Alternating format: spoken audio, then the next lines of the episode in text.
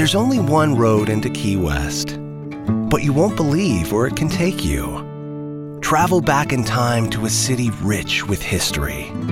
Discover amazing artists and musicians. Taste seafood fresh off the boat. Or just kick back and soak up the island vibe. For more about Key West, visit flakeys.com. Key West, close to perfect, far from normal. Here in Key West, we were out before it was in.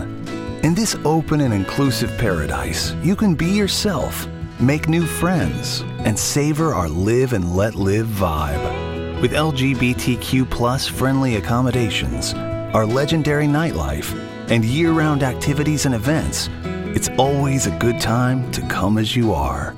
Key West, close to perfect, far from normal. Era do áudio.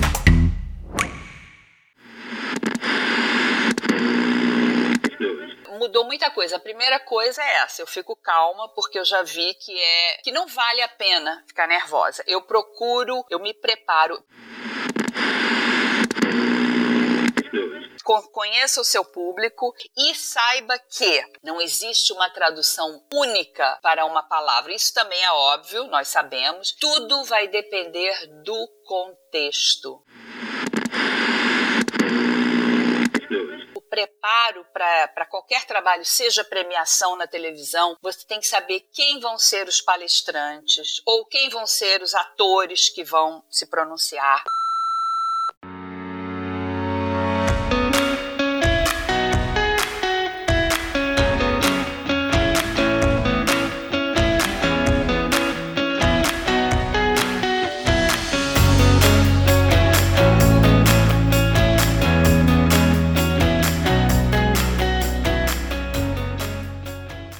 É um daqueles episódios em que eu nem tenho roupa para ir, porque a gente conversa com uma das vozes mais queridas e memoráveis da TV brasileira. Há 25 anos, ela é uma das vozes presentes em premiações como o Oscar e o Emmy na TNT Brasil. Além disso, integra a equipe do Consulado Geral do Brasil em Nova York como professora de português na Escola das Nações Unidas. Ela é Regina McCarthy. Bem-vinda, Regina. Prazer estar contigo aqui. Oi, Ananda. Tudo bem? Puxa, obrigada pela apresentação. Fico tão feliz de estar aqui. Agradeço muito o convite e tô pronta para falar.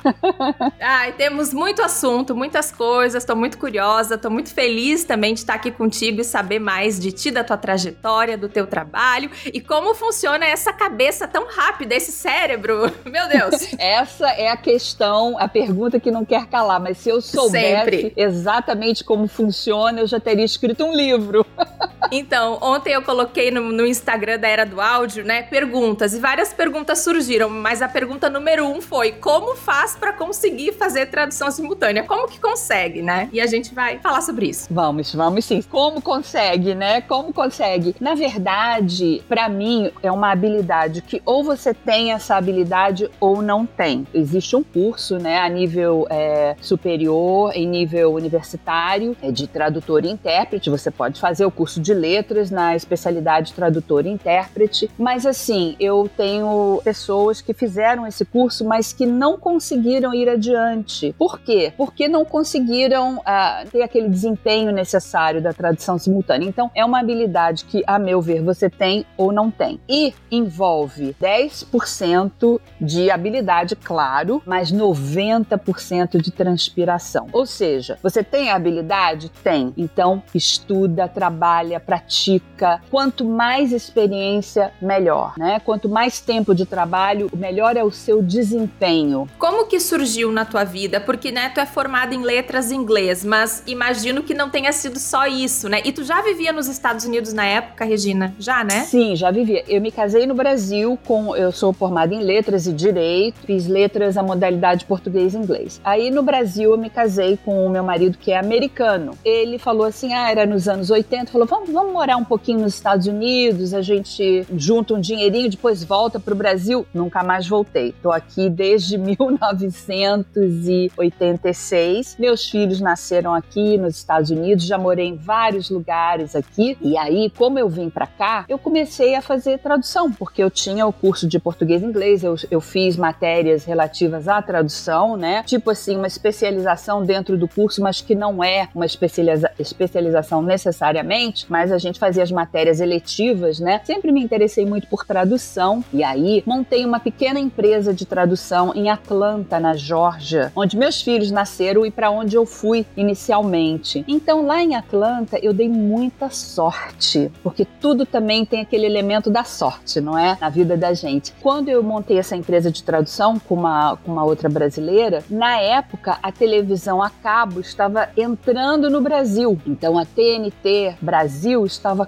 começando. E aí eu vi uma reportagem do diretor criativo da TNT Brasil, que na época estava em Atlanta, né, onde era a sede da, da Turner, né, da TNT. Uh, ah, e aí eu escrevi uma carta para ele oferecendo meus serviços de tradução, eu e minha sócia. Não é que ele respondeu e nos chamou e ele estava precisando de tradutores, de roteiros, pequenos roteiros para promoções no ar, por exemplo, assim, semana que vem não perca a história história maravilhosa de um casal que se apaixona e vive um amor louco. Tipo, é, é, esse tipo de tradução de é, promocional, filmes ou séries, né, exibidos na TNT. Essa é uma tradução, né, que você fazia e um locutor do Brasil iria narrar. Ou tu mesmo fazia a tradução? Exatamente. Okay. O locutor iria narrar. Eu só traduzia os roteiros. Uma tradução muito criativa. Eles vinham para nós em inglês, os roteiros. Uh, eles chamam de 30 Second Promo, é, promo material promocional de 30 segundos que ia ao ar. Então nós fazíamos a tradução, uma tradução bem criativa. Então foi tudo assim.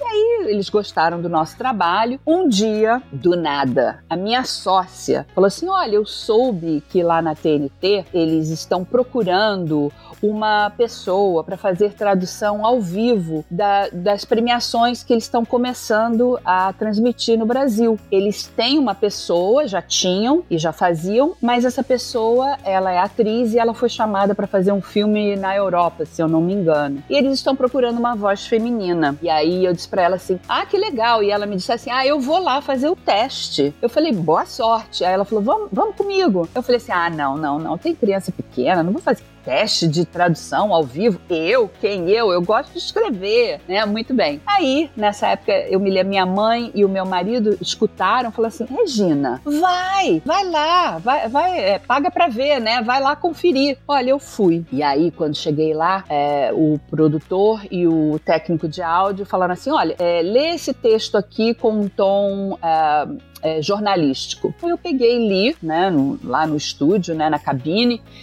ah, ok. Agora lê isso aqui com um tom irônico. Aí eu peguei, li, tudo bem. E depois eles falaram assim: olha, a gente vai botar uma premiação do ano passado em inglês, você escuta e você traduz aí pra gente ver. Falei: ah, é pra fazer? Vamos lá, vamos fazer. E eu fiz, e eu fui chamada. E assim tudo começou, e tô, estou fazendo esse trabalho até hoje, e é muito legal. Eu amo.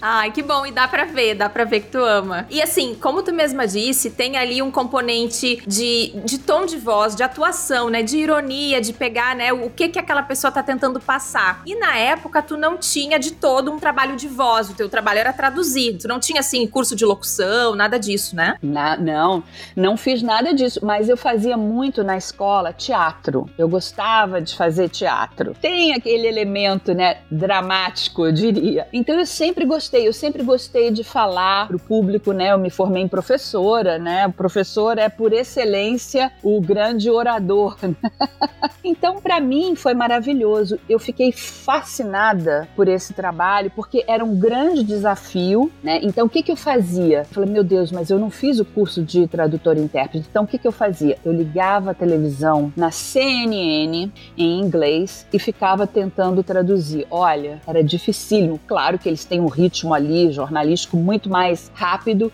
mas eu falei, não, eu vou fazer, eu fui escolhida, eu vou treinar, eu vou treinar. Ou seja, voltando ao que eu falei no começo: 10% de inspiração, 90% de transpiração. É um trabalho árduo. E como eu falei, você tem que ter aquela prontidão aquela agilidade, e é o que eu faço para mim com o meu cérebro. Eu tento dividir, olha, o que eu escuto é uma coisa, mas o que eu vou falar é outra e tem que ser alguma coisa que faça sentido na língua alvo não é? Então é uma grande, é um grande desafio. Mas eu, eu acho que eu, é porque eu gosto de desafios mesmo.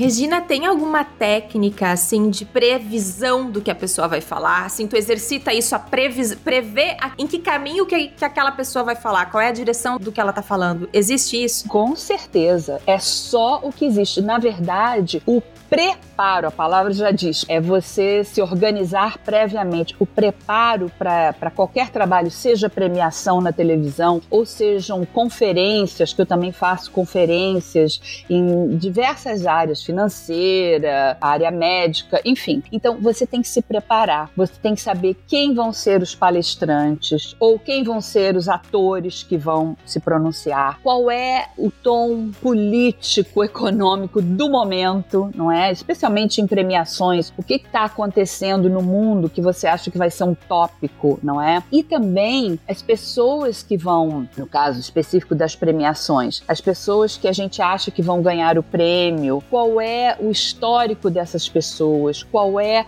o discurso delas, não é? O lugar de fala. O que, que você acha que eles vão abordar numa premiação ou numa conferência? Com certeza tem um trabalho enorme. Por exemplo, se tem uma piada interna, se tem alguma coisa coisa ali que tá rolando, que pode virar uma piadinha, principalmente se a gente for pensar em premiação, né? E aí vem aquilo que tu falou, de tentar traduzir para o português de uma maneira que faça sentido, né? Ainda mais quando se usa, usam-se gírias e expressões e tal. Exatamente. E piada, na verdade, é, é a coisa mais difícil para traduzir simultaneamente, especialmente algumas vezes nós recebemos um roteiro e nesse roteiro, às vezes tem assim um pequeno parágrafo do que a pessoa vai dizer. E geralmente esses atores e essas celebridades, a maioria segue o roteiro, mas muitos olham lá o roteiro e falam assim: não, não vou falar isso, vou falar uma coisa completamente diferente. Então, quando o roteiro já vem, às vezes, com a piada pronta ou com uma sugestão do que vai acontecer no palco, é mais fácil da gente se preparar.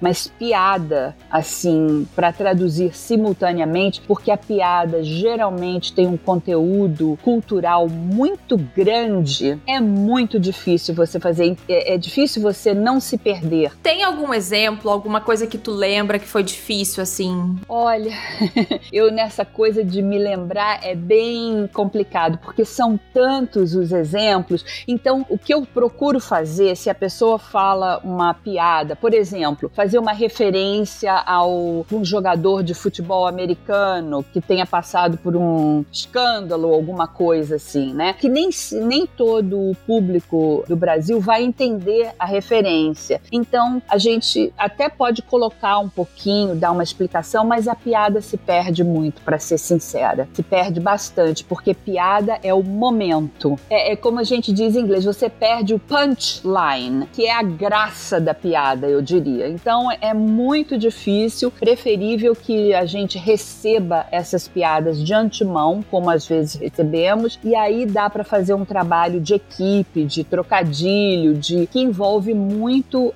o aspecto cultural da piada. Esses roteiros chegam com quanto tempo de antecedência? Olha, depende do programa. Às vezes a gente recebe um roteiro bem, um esqueleto mesmo, uns dois dias antes, mas ele muda o tempo inteiro. Nós recebemos revisões uma após a outra e às vezes durante o programa a gente recebe revisão de algum segmento que ainda não aconteceu.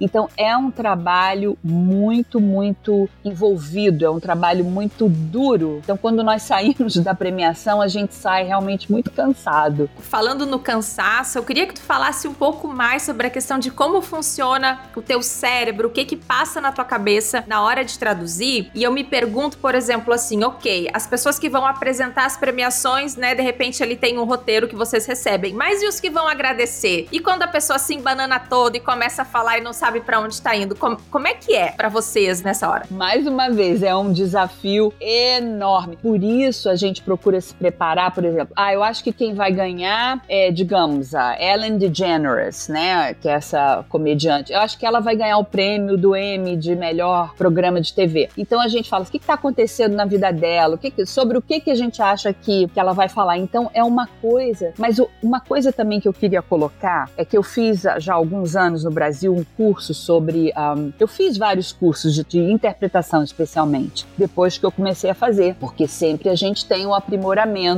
né, o aperfeiçoamento em qualquer carreira. Então eu fiz um no Brasil muito bom, curso avançado de interpretação, com intérpretes de vários locais do Brasil. Um dos instrutores falou uma coisa muito interessante e que, eu, que realmente acontece comigo. Quando você está lá interpretando, especialmente esses discursos que não têm roteiro, que nós não sabemos o que, que vai rolar, é, é como se você estivesse recebendo uma entidade. De verdade. ok, ok. Claro, você espera um pouquinho para a pessoa começar a falar, para dar o tom, para você ver o caminho que ela vai seguir. E aí é como se você entrasse na cabeça dela e você fosse seguindo aquele raciocínio. É muito interessante esse processo. É como se você recebesse uma entidade. E para isso, você precisa estar muito calma. Não adianta ficar nervosa antes de premiação. Eu digo por experiência própria. Porque quando o intérprete fica nervoso, ai meu Deus, será sobre o que será que essa pessoa vai falar? Isso aí é perda de tempo.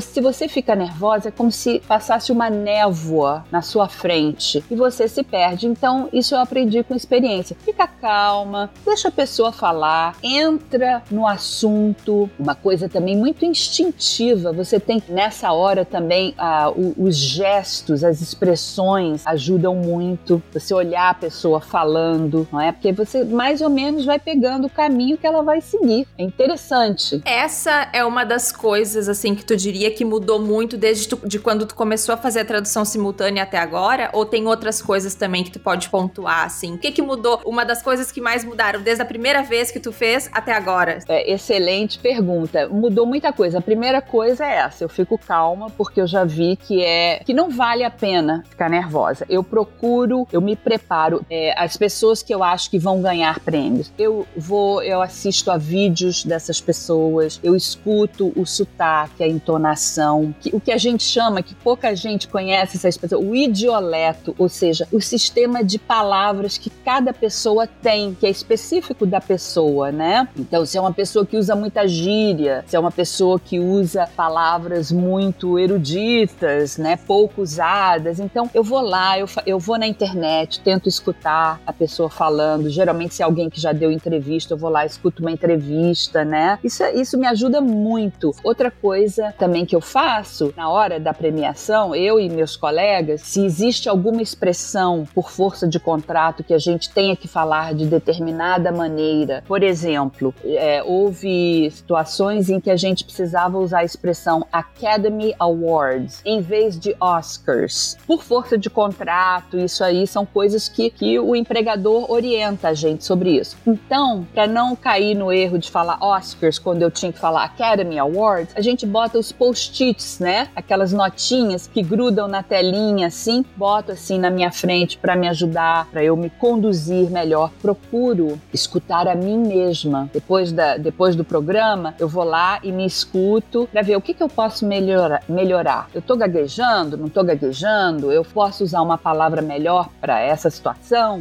Não é? Então, eu estou em constante mudança.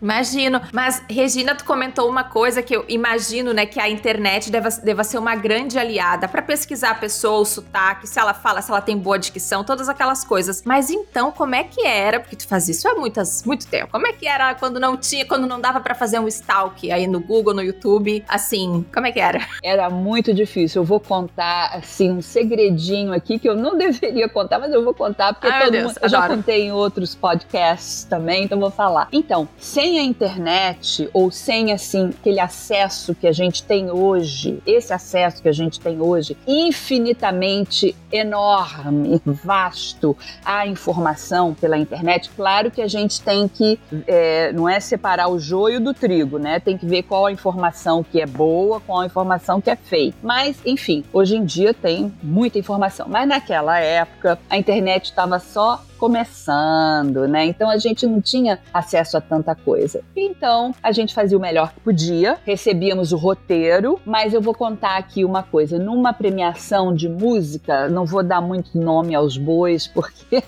nomes aos bois, porque, enfim, numa premiação de música, eu vi que uma das pessoas que viria, eu geralmente faço vozes femininas e o meu colega faz vozes masculinas, mas eu também fazia muito a apresentação, o announcer, o locutor que apresenta as pessoas. Aí lá vou eu fazer o announcer, né, o locutor, e agora com vocês uma grande cantora, Andrea Bocelli. Ai, meu Deus, muito bom. E isso foi na, foi na, época que o Andrea Bocelli, né, que é um cantor, claro. que estava começando. Ele ainda não tinha, claro, é, ele não tinha imagina. sido apresentado ao mercado norte-americano, digamos assim, né? Então eu me perdoei já. Não, e esses nomes italianos, né? Bom, tu, tu tem ascendência italiana. E eu, eu trabalhava numa empresa italiana, daí meus colegas eram Simone, Andrea, todos homens. Exatamente. E aqui nos Estados Unidos nós temos a mesmíssima coisa, Tem. o que é ainda mais difícil, porque aqui o inglês ele não faz aquela distinção de gênero, né? Sim, porque diz assim, sim. my friend pode ser meu amigo ou minha amiga. Então, não, por exemplo, o nome Jody, o nome Jody, J-O-D-Y, tanto pode ser um homem quanto uma mulher. O nome Pat pode ser homem, pode ser mulher. Então, como é que a gente faz?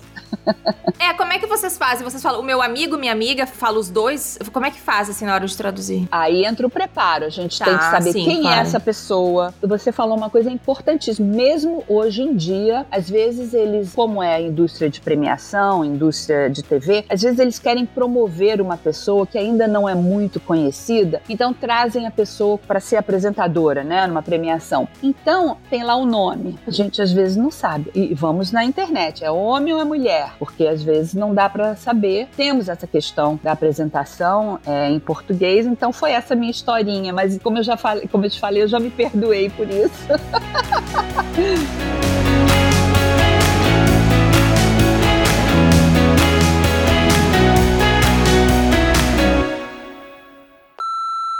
Se você está gostando de acompanhar a Era do Áudio, considere se tornar um membro. Você pode utilizar o Apoia-se se estiver no Brasil ou o Patreon se estiver em Portugal ou quem sabe em outro país mundo afora. Com apenas 12 reais mensais, você se torna apoiador do podcast e o mais importante, vai poder participar de um encontro mensal para discutir próximos episódios, fazer perguntas, trocar ideias e discutir temas relevantes dentro do nosso setor. Para apoiar, visite apoia.com apoia.se barra a Era do Áudio, se você estiver no Brasil, e se estiver fora do Brasil, pelo Patreon, é patreon.com barra a Era do Áudio.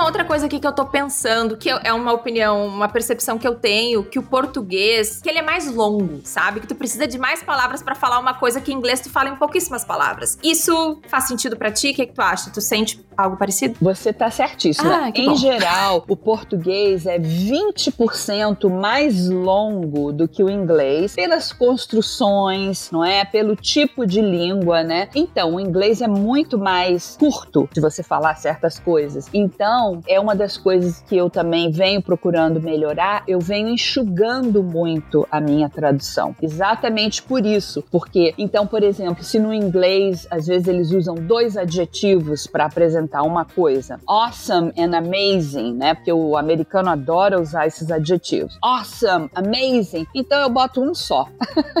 Maravilhosa, sensacional, para enxugar exatamente pelo fato de que o português é mais longo. Então, o que que a gente faz? A gente se preocupa em, em traduzir a ideia, passar para o público a ideia. E se alguma coisa se perde pelo caminho, pronto, já foi. Porque não tem tempo para voltar atrás, né? Para voltar e explicar. É, não tem tempo para voltar e explicar. Mas o que que acontece? O intérprete, ele tá lá, ele registra no cérebro, olha, isso aqui ficou meio perdido, pelo menos eu faço assim. E aí, à medida que você vai traduzindo, por exemplo, para te dar um exemplo, se perdia uma referência, a ah, minha amiga, a filha da minha amiga, fulana. Aí eu vou falando fulana, fulana, que é a filha da amiga dela e continuo, porque o seu cérebro, quando você perde alguma coisa, ele registra e fica lá. Então a gente procura passar o máximo possível, não é? O máximo possível. Nesses anos, assim, quem que foi mais, não sei se tu quer dar nomes aos bois, mas quem foi mais difícil ou então quem tu gosta mais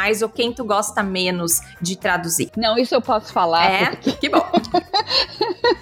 eu acho assim, geralmente eu faço vozes femininas, né? Mas eu já fiz várias premiações onde eu fazia o apresentador, fosse ele homem ou mulher, era eu. O apresentador, o host, né? O anfitrião da noite, era eu. Então, há muitos anos, há muitos anos, eu tive que traduzir o meu amigo, entre aspas, Ricky Gervais, Uau. que é um comediante inglês, não é? Ele é britânico. Não só foi muito difícil e fala o inglês dele, que é bem, bem específico, mas ele estava alcoolizado. Ai, meu Deus. Que ótimo. Então ele, na, na verdade, ele estava com um copo, segurando um copo. Então é difícil, porque as palavras, né, ele vai falando mais vagarosamente. Então eu tenho, assim, todo mundo já brinca comigo. Que bom que agora você só tá fazendo as vozes femininas, porque se você pegasse o Ricky Gervais de novo, eu falo, não, esse eu me recuso.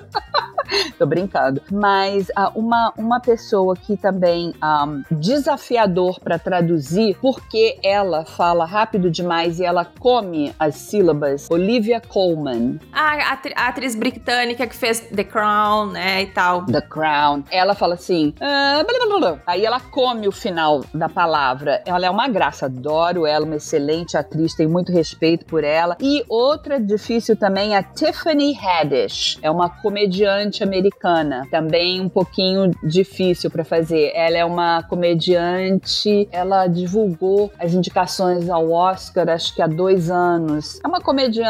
Então, existem pessoas mais difíceis pela própria dicção, pela própria escolha de palavras, não é? Sempre existem. Uma coisa também que eu queria falar para você, que eu também faço muito, que isso todo intérprete faz, é um glossário. A gente faz glossário. Quando a gente está se preparando, tipo de palavra vai aparecer, como vamos traduzir essa categoria. Existem várias maneiras, né? A gente pode, na tradução, a gente pode escolher, o tradutor escolhe as palavras, na verdade. E por isso temos várias versões, várias traduções de várias obras clássicas, por exemplo, Shakespeare traduzido por uma pessoa, traduzido por outra, né? É bem diferente. Então eu faço um glossário, inclusive quando eu estou trabalhando com outra pessoa, que geralmente é o caso, para que haja assim continuidade, para a gente não usar termos diferentes para a mesma coisa, né? Faz sentido. E já que tu entrou nesse tópico, também queria entrar nesse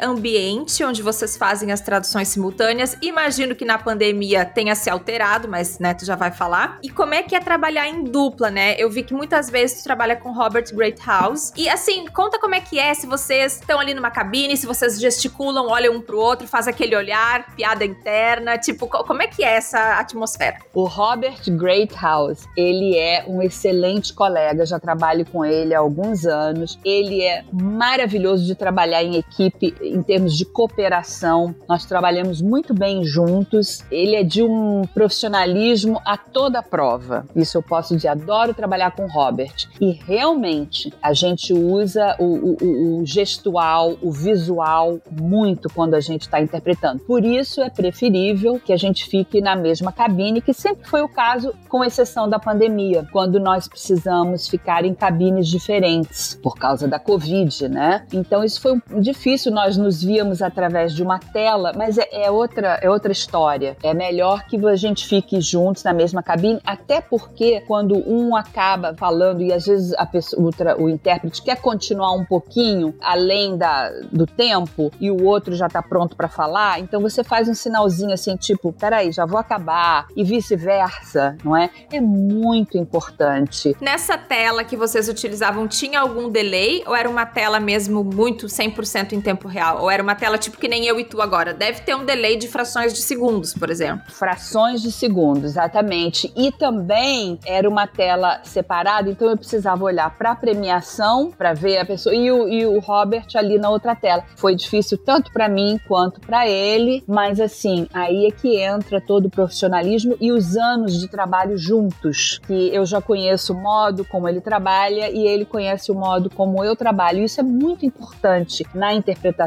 Uma outra coisa que agora eu me lembrei, a escolha do seu parceiro. Então, quando eu faço, especialmente é, com conferências, né? Tem pessoas com quem eu trabalho e, e, com quem eu prefiro trabalhar e outras não tanto. O que que faz um bom parceiro de tradução simultânea? Um bom parceiro, essa é uma ótima pergunta. Um bom parceiro de tradução simultânea é um parceiro que coloca a mesma quantidade de trabalho, que, que trabalha tanto quanto você, que compartilha informação, porque o meu sucesso é o sucesso dele ou dela e vice-versa, não é? Então, esse é um bom parceiro e é um parceiro que, por exemplo, várias vezes já aconteceu de a gente estar tá fazendo uma conferência, às vezes a conferência é um dia, um dia inteiro de conferência, que aliás é muito puxado. Então, a gente usa um parceiro e, por exemplo, eu faço meia hora, o parceiro faz outra meia hora e a gente vai mudando de meia em meia hora, ou às vezes de 15 em 15 minutos. Mas vai que às vezes você não está se sentindo tão bem, ou você precisa beber um gole d'água, mas não deu para beber água. Então você escreve ali no papelzinho: preciso beber água. O parceiro faz assim, vai, vai tranquila e pega a tradução. A gente se ajuda. Esse é o bom parceiro. Para dizer uma coisa, é o parceiro que é parceiro. é, é isso. E então, então por isso também é muito interessante ter esse glossário, né? Ainda mais se vocês fazem turnos para a pessoa que vai dar continuidade ao teu trabalho conseguir seguir assim com uma consistência, né? No, no que vai se falar. Exatamente, consistência. Um bom parceiro, né? Compartilha, trabalha duro, parceiro que ajuda e, e um parceiro que, que mais ou menos tem o mesmo, a mesma visão da língua, da tradução, que tenha os mesmos padrões gramaticais. É muito interessante, isso é muito bom, sabe? Que tem uma troca boa. E eu tenho, olha, eu, eu, eu vou te dizer, eu tive muita sorte, porque eu tenho só parceiros legais mesmo com quem eu trabalho. Tem o Robert maravilhoso, né? Tem o, o Tim Yuan, com quem eu faço conferências, a, a mulher dele, a Tereza Figueira, são sensacionais. Reginaldo Alcântara, nossa, Geraldo Oliveira, eu podia desfiar assim, é, falar milhões de nomes, sabe? Mas, enfim, são maravilhosos. Bacana. E tem algum tipo de evento que tu goste mais ou que, que, seja mais fácil ou não? As conferências, né? Que imagino que deva ter de áreas técnicas muitas vezes, ou as premiações. O que, que te dá mais prazer ou o que, que é mais difícil? Ó, sem sombra de dúvida, as premiações. Porque eu me sinto muito jovem fazendo essas premiações. Eu vejo tudo que está acontecendo de cultura pop e eu me interesso pela cultura pop. Eu gosto muito, sempre gostei muito de cinema, de televisão, desde pequena. Então isso para mim me rejuvenesce, me, me deixa assim muito feliz, claro. E também eu faço um, um trabalho que é muito gratificante, que não paga tão bem, mas é trabalho para algumas ONGs que eu é, faço interpretação, e tem uma em especial que é muito querida, é, que é uma ONG, eu não posso é, divulgar nomes, mas é uma ONG que ajuda mulheres com deficiência, com algum tipo de deficiência, em termos de assistência médica e de assistência sexual, em termos de, de ajudar essas mulheres a serem seres humanos plenos no, em culturas é, que às vezes não são tão caridosas com essas mulheres. Eu estou falando de uma ONG que é do mundo inteiro, então mulheres com deficiência do mundo inteiro. Eu adoro trabalhar para essa ONG porque me deixa assim, eu me sinto plena, digamos assim. E também tem o teu trabalho como professora, né, Regina? Conta um pouco para mim. Ah, esse trabalho. Bom, eu sempre fui professora, né? Eu fui professora primária, fiz escola normal, nossa, já dei aula em escola montessoriana lá no Brasil, já dei aula para crianças, já dei aula para adolescente ou aborrecente, né? E inclusive já dei aula na universidade, na The Ohio State University, eu leitora de português, de língua portuguesa. Então, agora, esse meu último trabalho, um trabalho que eu estou fazendo para o consulado de Nova York, eu sou. Existe um memorando de entendimento entre Portugal, Brasil e as Nações Unidas para divulgar e promover a língua portuguesa na Escola das Nações Unidas, que é uma escola para filhos de funcionários da, das Nações Unidas e também aceita outras crianças que não sejam funcionários das Nações Unidas, mas basicamente filhos de funcionários da ONU. Então esse, esse memorando de entendimento ele faz com que o consulado de Portugal e o consulado do Brasil ofereçam cada um um professor de português para ensinar português na Escola das Nações Unidas se chama UNIS, United Nations International School. Então lá na UNIS existe um programa extracurricular de português e eu divido ele com o professor José Carlos Adão, que é o coordenador de língua portuguesa do Instituto Camões e do Consulado Português, e eu e ele ensinamos português como língua de herança, que é português para as crianças crianças que são filhos de brasileiros ou portugueses nas Nações Unidas e português para estrangeiros, crianças da escola que queiram aprender português. E assim a gente vai promovendo a nossa língua maravilhosa. Adoro. Como é que é dividir assim com o professor português? Existe um respeito assim pelo, ah, esse é do Brasil, esse é de Portugal ou tem alguma rixa porque eu moro em Portugal, né? Então eu tô bem acostumada com isso. Excelente pergunta. Outra excelente pergunta. Ah, que bom. É, olha só, eu e o professor José Carlos Adão, nós temos assim como lema, né, não diria, não sei se é lema ou se é um, uma inspiração, o, o, como eles chamam hoje, o caráter pluricêntrico da língua portuguesa. Ou seja, o português é o português de Portugal, português de Angola, português do Timor-Leste. Claro que o Brasil é o que tem o maior número de falantes e tem muita influência por isso, né? assim como o inglês americano, face ao inglês britânico. Mas eu e o professor José Carlos, nós fazemos um trabalho muito interessante. Por quê? O que, que a gente faz? Nós temos, acho que, seis turmas Durante dois meses eu dou aula para três turmas e ele para as outras três. Depois nós trocamos. E, então o que, que acontece? As crianças são expostas aos diferentes sotaques, às diferentes escolhas lexicais, não é? Porque ele tem um vocabulário, eu tenho outro. E nós fazemos isso com toda sinceridade, nós fazemos isso muito abertamente. E o que, que acontece? Eu aprecio o português dele, ele aprecia o meu português. Eu adoro é, gírias, adoro expressões idiomáticas, ele também. Então nós trocamos. Como é que se fala isso em Portugal? Como é que se fala essa gíria é, lá no Brasil? Então, e, e, na verdade, gente, se a gente pensar é, no mundo de hoje, o que a gente precisa é de aceitação. Então, eu aceito o português de Portugal e ele aceita o português brasileiro e as crianças, nossa, isso, como a gente faz isso naturalmente, eles acham que isso tudo é muito natural. Nossa, isso que eu tô ouvindo, Regina, parece assim uma, uma utopia. Porque eu vou te falar que aqui em Portugal não é assim. Eu imagino.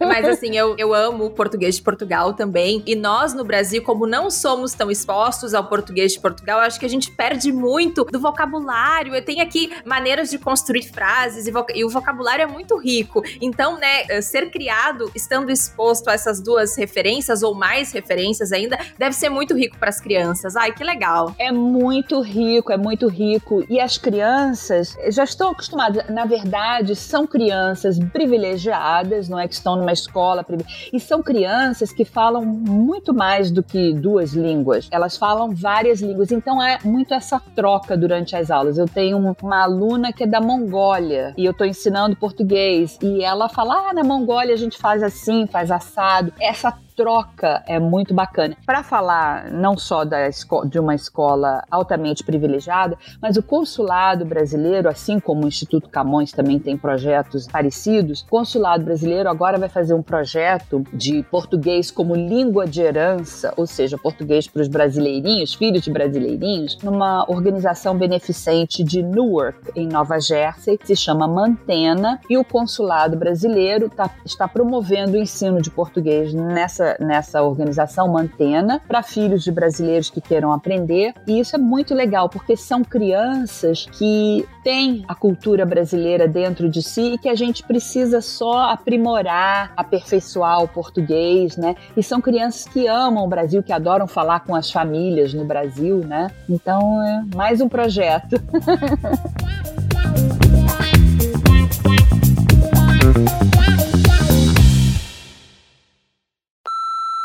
Eu tô interrompendo a entrevista bem rapidinho para te fazer um pedido muito importante. Se você tá gostando da era do áudio, vá ao seu tocador de podcast favorito e siga ou assine esse podcast. Essas coisas como deixar seu follow, deixar seu review são muito importantes. Assim, os aplicativos de podcast mostram esse programa para mais pessoas. Por exemplo, se você tá ouvindo pelo Spotify, além de seguir, também pode deixar umas estrelinhas lá pra gente. Obrigada por ajudar esse podcast a crescer.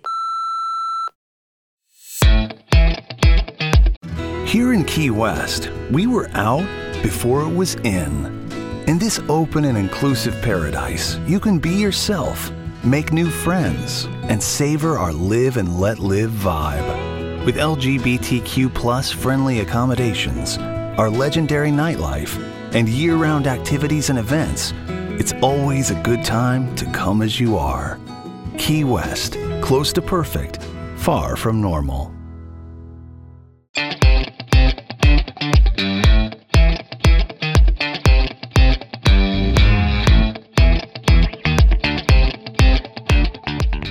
Te fazer uma pergunta pessoal. Como é que foi introduzir o português para os teus filhos em casa? Como é que foi isso durante a criação deles? Sim, é, é, foi, foi interessante, porque, como eu falei, meus filhos nasceram em Atlanta, na Geórgia, e eu me casei com um americano. Só que o meu marido, por já ter morado no Brasil, ele fala muito bem o português. Até porque, se não falar, ele leva bronca. É isso aí.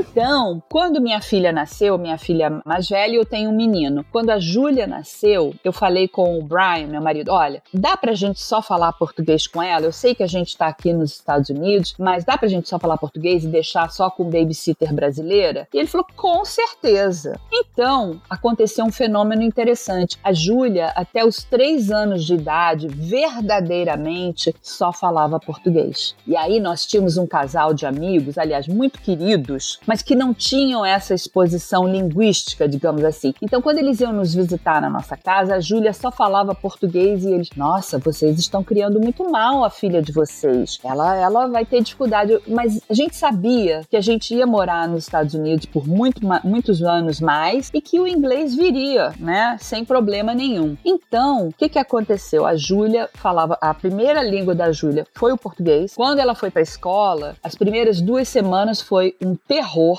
que a professora falava assim: ah, ela fica chorando e eu não entendo o que ela tá falando.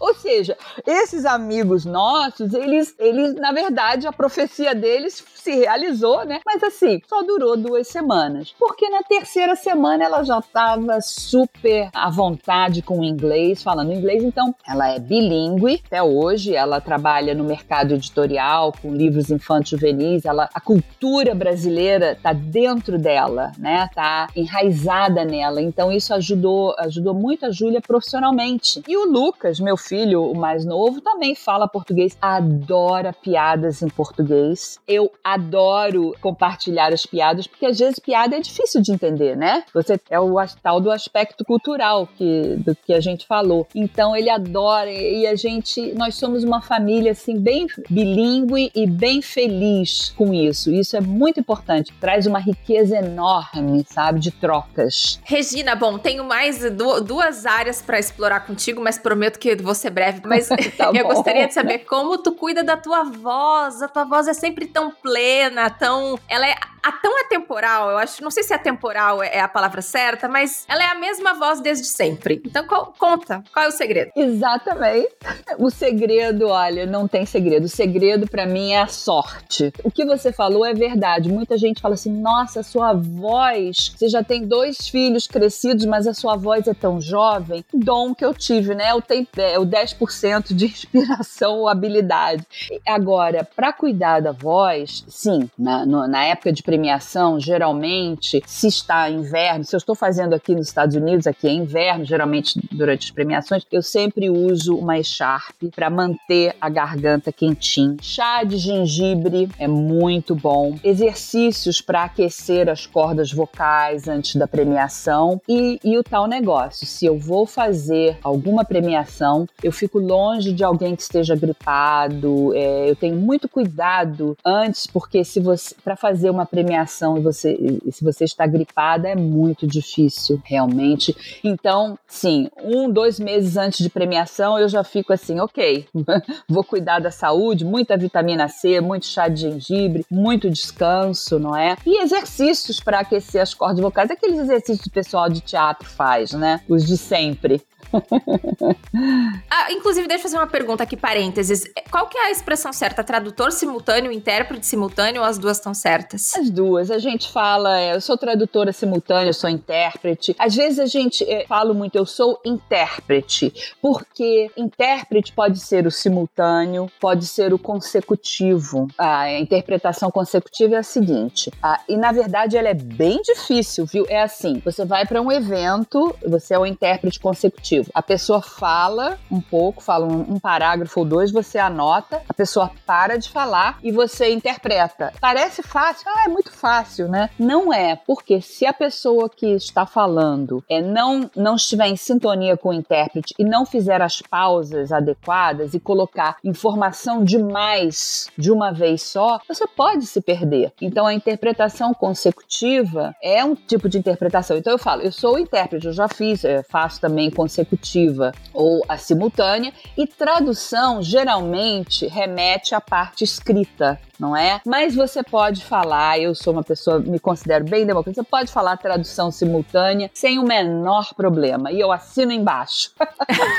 tá bom, que legal. Mas então, Regina, esse profissional, né? Tu falou muito ali, né? Que tem que ter mais de 90% de transpiração. Não basta só fazer o curso e viver no país estrangeiro, tem, tem muito mais além disso. Então, como tu enxerga o perfil desse profissional hoje? As pessoas que chegam nesse lugar, elas já são mais sênior, porque tiveram que ralar muito, ou tem gente nova que tá saindo, se saindo muito bem no mercado? Quais são as dicas? Tu já compartilhou dicas, mas vamos falar assim da carreira, da formação desse profissional um pouco. Sim, não, ótimo. Eu acho que o mercado é uma mistura. Tem gente jovem que está começando. É, eu, é claro, eu não fiz o curso de tradutor e intérprete, mas hoje em dia o mundo mudou muito. Então, eu sugiro que, que, que a pessoa faça o curso de tradutor e intérprete e veja se realmente você tem aquela capacidade mental de, de compartimentalizar, de separar em compartimentos estanques o que você está escutando para o que você vai falar. Nem todo mundo tem. Por exemplo, sou uma pessoa que eu não consigo desenhar, eu não tenho noção de perspectiva e, ok, eu estou feliz com isso, eu sou assim, mas eu consigo fazer a interpretação simultânea. Então você tem que saber que tipo de, primeiro lugar, em primeiro lugar, que tipo de pessoa você é. Você vai conseguir fazer? Você já tentou fazer, como é que foi? Agora, também, por outro lado, a primeira vez que você fizer não vai ser maravilhosa. Mas é como eu fiz a primeira vez.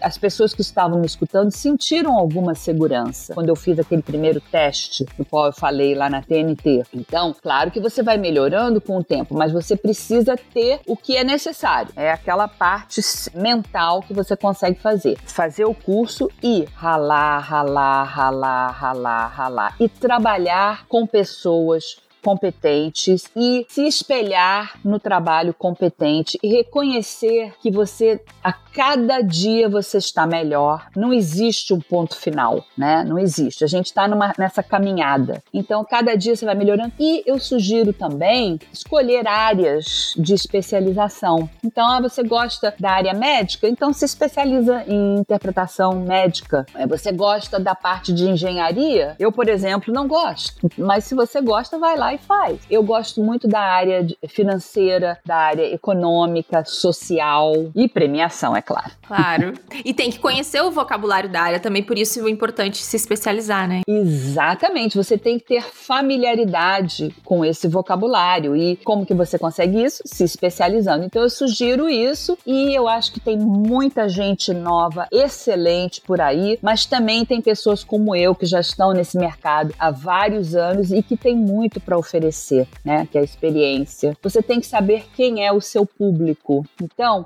até para escolha de, tra de traduções, de vocabulário, você precisa conhecer o seu público. Então, por exemplo, nas premiações, às vezes é, seria fácil você manter a palavra mesmo no inglês, porque é uma palavra, por exemplo, job. Ah, esse job, né? Que todo mundo fala. Mas na premiação, você tem que levar em conta que, às vezes, eu penso muito nisso, às vezes é uma tia minha que está assistindo, que ela não vai saber o que quer dizer job, não fala inglês, não sabe, não é? Então você tem que levar em conta o seu público e, por outro lado, se é um público já, por exemplo, público de marketing, eles adoram as palavras em inglês, né? E já tem familiaridade com essas palavras em inglês. Então, conheça o seu público e saiba que eu digo sempre isso para os meus alunos também. Não existe uma tradução única para uma palavra. Isso também é óbvio, nós sabemos. Tudo vai depender do contexto. Então, a gente tem que entrar na língua, a língua fonte, que é o inglês no meu caso, né? Seria a língua alvo. Isso faz sentido na língua alvo e colocar tudo dentro de um contexto, porque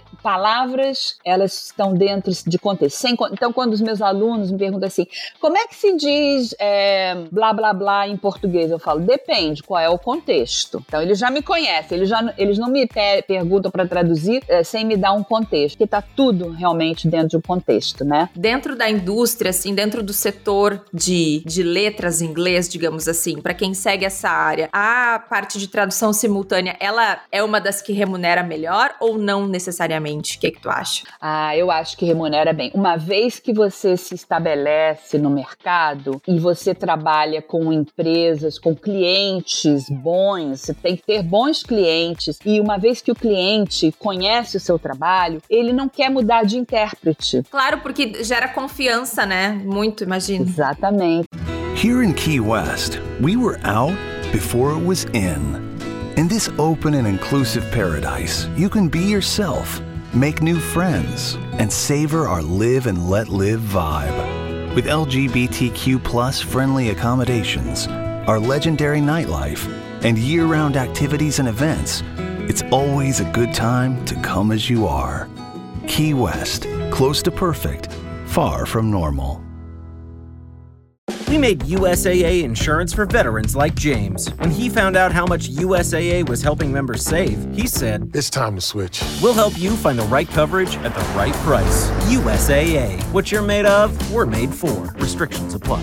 É muito de confiança esse trabalho também. Então eu acho que paga muito bem, remunera muito bem, certamente melhor do que a área do magistério. Eu sinto dizer, mas paga bem melhor. E se você consegue fazer, eu acho é uma coisa sensacional, especialmente para mim, inclusive. Por exemplo, para te dar um exemplo, eu até anotei aqui, eu já fiz interpretação para uma indústria de tapetes. Nossa, que específico! É, limpeza de tapete. Aí você pensa assim, quando eu quando eu achei que eu já sabia que existe de tudo que existe no mundo, você entra num ramo que você fala assim, nossa, as especificidades desse ramo sobre as quais eu jamais tinha pensado. Eu achava que isso não existia. Então, essa riqueza que você encontra na interpretação, sim, é trabalhoso, é, sim, é desafiador, mas é muito rico e eu adoro aprender. Eu adoro aprender. Olha, um outro exemplo, uh, eu fiz um trabalho para a indústria, a Federação das Indústrias Varejistas dos Estados Unidos. Se você soubesse o que já existe por aí em termos de a realidade virtual, não é?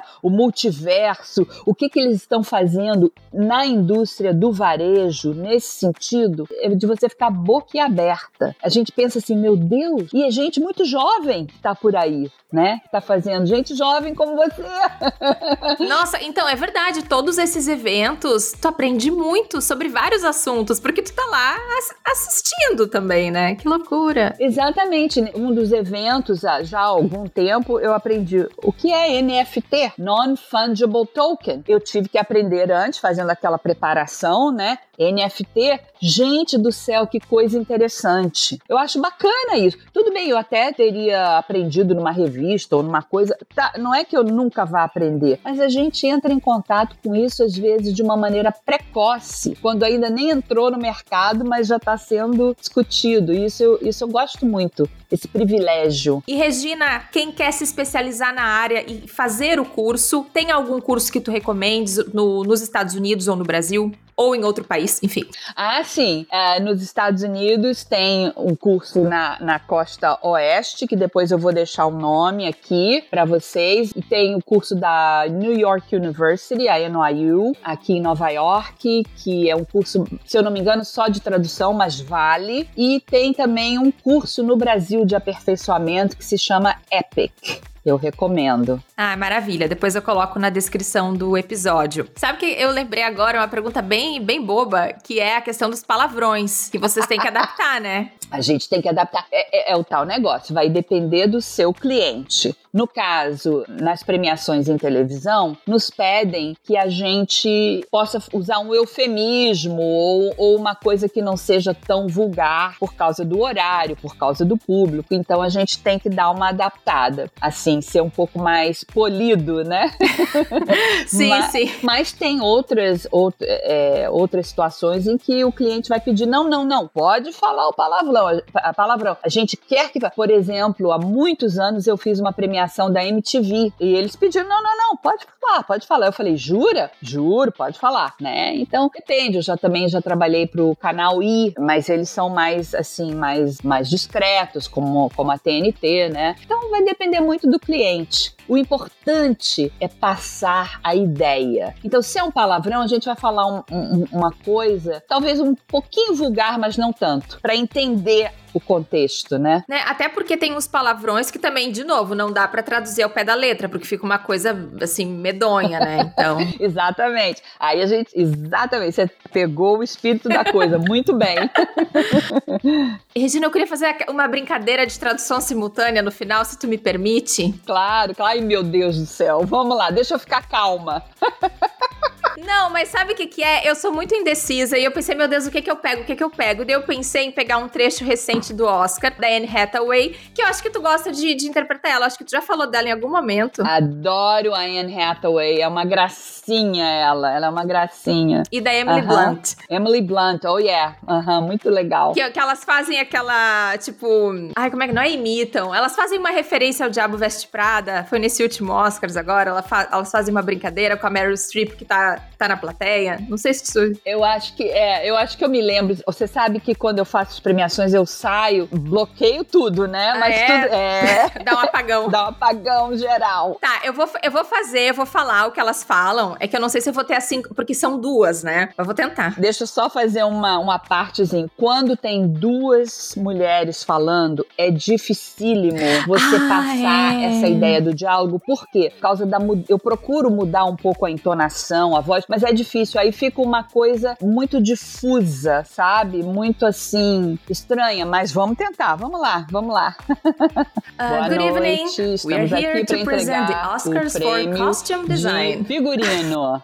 Tá ótimo. Regina, é, não, mas veja bem, porque assim, eu escuto tu falando e aí eu fico embananada porque tem uma voz atrás de mim. Mas é isso que eu te falei, é isso que eu te falei do tradutor simultâneo. Ele tem que dividir, ele tem que separar o joio do trigo, entendeu? Senão você fica. Uh, boa Good noite, evening. estamos We are here to present the Oscars for de melhor design. figurino. And there's no one in this room more qualified than the two of us. falar sobre or o just me. Ou então eu, só eu. Leave the character deixa, behind them. Sai da personagem, Amy. Hi, Oi, Meryl. I eu like you. Você, I eu love te you. amo. Why Por que doesn't she ela não have tá her cappuccino? Did you você get her cappuccino? pra ela? I thought you eu were pensei gonna get você it. que fosse pegar. meu Deus. É isso, Chega! chega, chega, chega. Ai, Regina, meu Deus. É difícil. É maravilhosa. Não. Mas eu, eu espero não passar vergonha depois de colocar no ar esse trecho, mas muito obrigada pela participação. Imagina, mas não, você é ótimo, você fala muito bem, você tem uma presença ótima. Tô falando sinceramente. Ai, gente, que vergonha. Obrigada, obrigada. Ai, Regina, adorei a nossa conversa, foi muito bom. Eu também, gostei muito de conversar com você. Te desejo muita sorte com o seu, Ai, obrigada. site e vou ficar feliz de me escutar. Mas tira alguma besteira que eu falei, você tira. A gente sempre edita. Não, mas tá tudo ótimo. E me diz uma coisa: tem algum canal que tu queira deixar aqui? Alguma rede social, algum contato? Fica à vontade. Olha, é, eu sou uma pessoa assim que eu não sou muito de rede social. Claro que eu tenho Instagram, né? O meu Instagram é Repieram, R-E-P de pato, I-E-R-A-M, Repieram. Quando tem premiação, eu coloco alguma informação lá.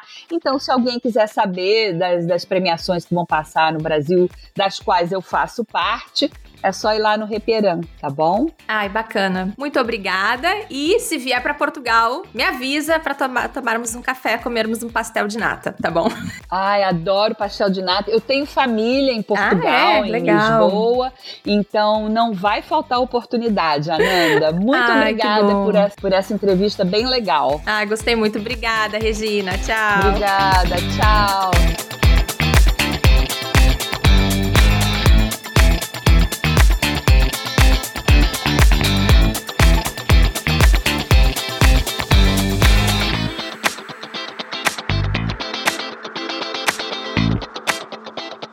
Aí, gostou dessa conversa? Se você quiser trocar uma ideia sobre áudio e comunicação e acompanhar a Era do Áudio nas redes sociais, é só seguir arroba a Era do Áudio lá no Instagram. E eu tô em todas as redes sociais como arroba Ananda Garcia. O nosso e-mail é aeradoaudio.gmail.com. Até o próximo episódio. Tchau!